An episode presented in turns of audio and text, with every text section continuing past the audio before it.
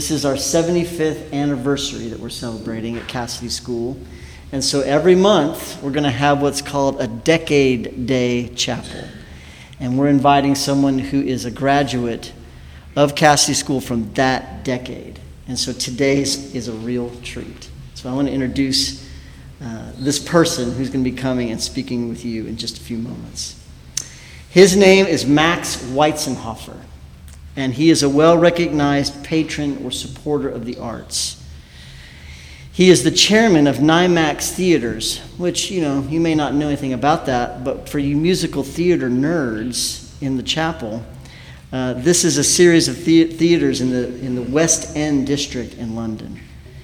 His extensive career involves uh, roles as chairman of the University of Oklahoma Regents, the president and chief executive officer of Seminole Manufacturing Company, and he was for a time a visiting professor of musical theater at OU.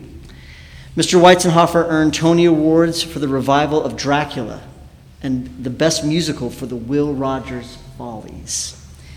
In 1994, he was inducted into the Oklahoma Hall of Fame. Mr. Weitzenhoffer holds a Bachelor of Fine Arts in Drama from the University of Oklahoma. Uh, he is married and has two children, both of whom graduated from Casady, and I had the privilege of teaching both. That's Nikki in 2020 and then Owen in 2021. Mr. Weitzenhoffer came to Casady School as a seventh grader in 1951, and he graduated in 1957. Casady Theater was the highlight of his time here, and his most famous role while he was an actor at Casady was in the play Angel Street, but it also goes by the name of Gaslight. He played the role done by Joseph Cotton in the film and the role done by Gregory Peck on stage. When you go to lunch today in Calvert, take a look at the decade table on the southeast side. Uh, Mr. Weitzenhoffer's varsity letter for tennis manager is there, along with his football jersey. So, would you all please give a very warm Casady welcome to Max Weitzenhoffer? You know, when I came here in, in 51, you need to remember that uh, the country was at war. Uh, we were fighting in Korea. Uh, there was no, uh, we had, in my day, there was no TV, there was two channels, uh, there was no, nothing. And the school, you know, the school was very small, and we had to take an entrance exam. Uh, but most, most of my classmates in those days, because of the nature of where the school was located and who founded it, were from the Nichols Hills Grade School.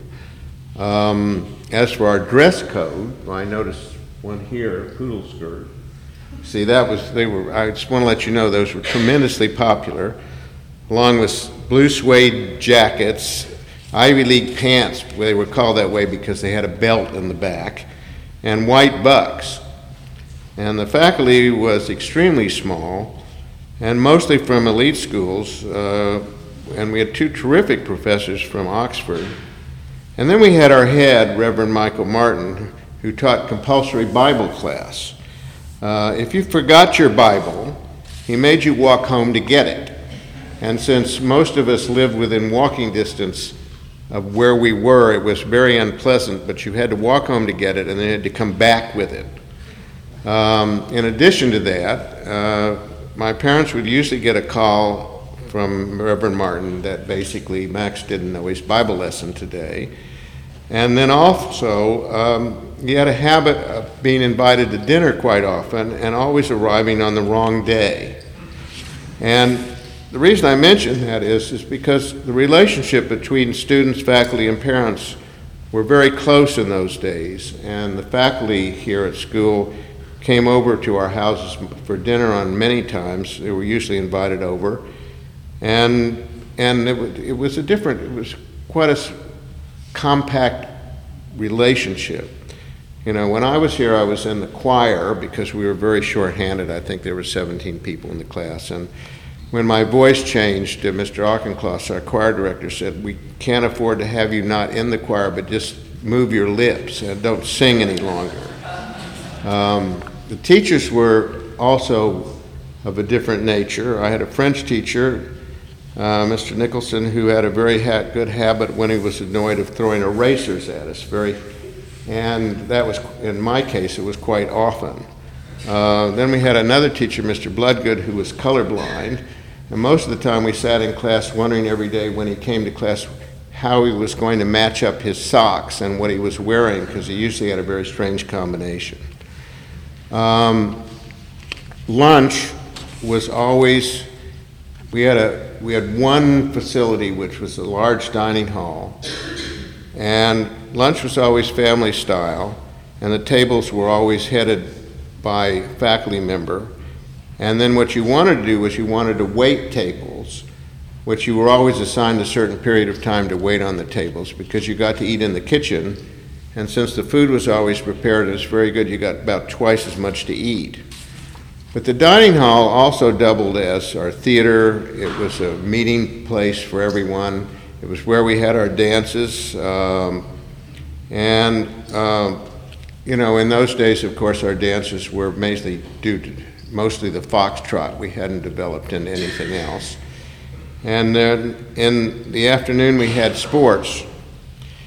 In addition to the sports, there were club activities, uh, you know, camera club, art, whatever.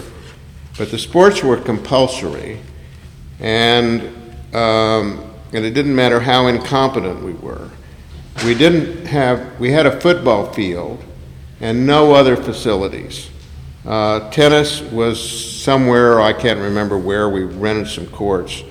Uh, basketball was at, practiced and played at OCU, and in those days they had a great basketball team, and we played over there. And then golf was a problem uh, because uh, basically, in order to play golf on the golf team, since there was no place to play, the members of the golf team always had to belong to the had to have families that belonged to the country club.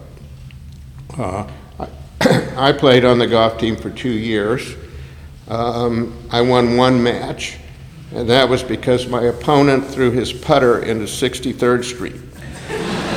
Um, we initiated our first basketball game. I can't remember who we played, but we lost 112 to 20. And, and so we went slightly downhill. Um, you know, but I would say by 57, of course, we, you know, you all know we had our most famous football team. Uh, we were undefeated. I can't remember who we played, but we were actually halfway decent. And, but I would say that you know, the best part, for my part, my whole theatrical career started here because of the teaching of Mr. Walker and I, of the place I was in and the, and the experience of that. And, and then the other side of it is to remember, you know, because I wasn't a very good student. The fact is that when I got to OU, I took 30 hours of English because in those days you could take any extra ones you want outside of my drama courses. And I never had to read a book for three years because we everything I'd read we'd already done at Casady. So I just coasted along for really had a very good time. Um, but you know, Casady was very, very much of a small group, and we were very close. And we really didn't see any students from other uh, any of the there were no other private schools, and the public schools we didn't play sports with. So we were just very, it was very close. Um, the, you know, and then the other thing is, you know, we also had our, our faculty would, the faculty would give you advising. Uh, they would send your parents notations, which were usually quite unpleasant, about your behavior, not only your behavior, but your lack of scholarship. And um, and when I graduated from Casady, my, my advisor uh, sent my parents this, I've saved it, sent my parents a, a note saying that based on my scholarship and my attention in class, that if I didn't improve, I would never get through a university and let alone be very successful in anything I did. Uh, that being said, I will say that I did graduate from Casady second in my class from the bottom. And, and, and, and that's a very big negative because you really, you don't want to be second. You really want to be at the bottom, otherwise the thing. But I, but I want to say the most important thing for all of you, uh, from my experience, as I heard from past headmaster, when you return here for your 50th class reunion and you look back on your life, it's very important to say, I was never bored. And that's the most important thing you have to remember as you get, graduate from here is to do something that doesn't bore you. Thank you.